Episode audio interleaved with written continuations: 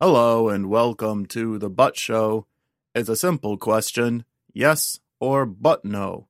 I'm Daniel Butt, and on this episode, I'm going to tell you what I know about wind. I haven't done any research, as always, I'm talking out of my butt. Okay. Wind is the movement of air in the sky. It's like the current in a body of water.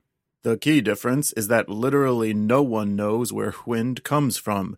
If you're in a rowboat on a lake, for example, you can stick your paddle in the water and swish it around a lot to make a funny whirlpool, or you can punch the throttle on your jet ski and leave a wake behind you. These are currents you can see. With the wind, not so much. A popular variant of chaos theory is what's nicknamed the butterfly effect.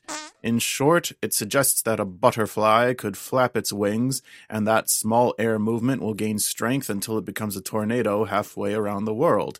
Completely unlike my example of the jet ski, which is scientifically sound and can be proven by anybody with a jet ski, the butterfly effect is patently false. A butterfly flapping its wings does no more to cause the wind than when someone sneezes, or someone opens their window and turns on a fan, or a baseball player whiffs on a strike three, or a gas bag president runs his mouth. The study of wind is scientifically named meteorology, and the leading meteorological theory for where wind comes from is two different temperatures of air colliding. Birds migrate from cold places to warm places in the winter, like Canada to Mexico, as do retired New York Jews from Manhattan to Palm Beach. These migratory patterns displace and disrupt a lot of air in the sky, perhaps causing wind. Regular, non meteorological science likes to say that heat transfer goes in the direction of hot to cold, like steam evaporating or something.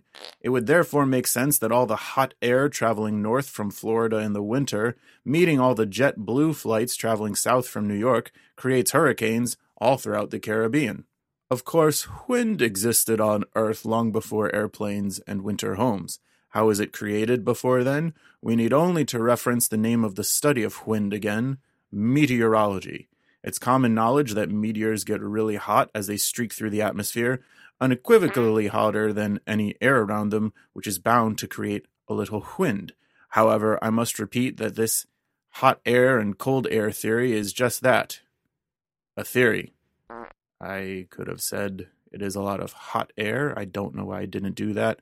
Anyway, that's all I know about wind. Oh, sounds like I've got an incoming butt dial. I want to do it because it's fun. fun to do bad things.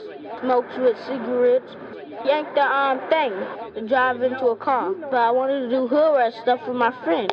Thanks to Latarian Milton for their call. To submit a topic for a future episode or to listen to previous episodes, go to thebuttshow.com. Take care, everyone.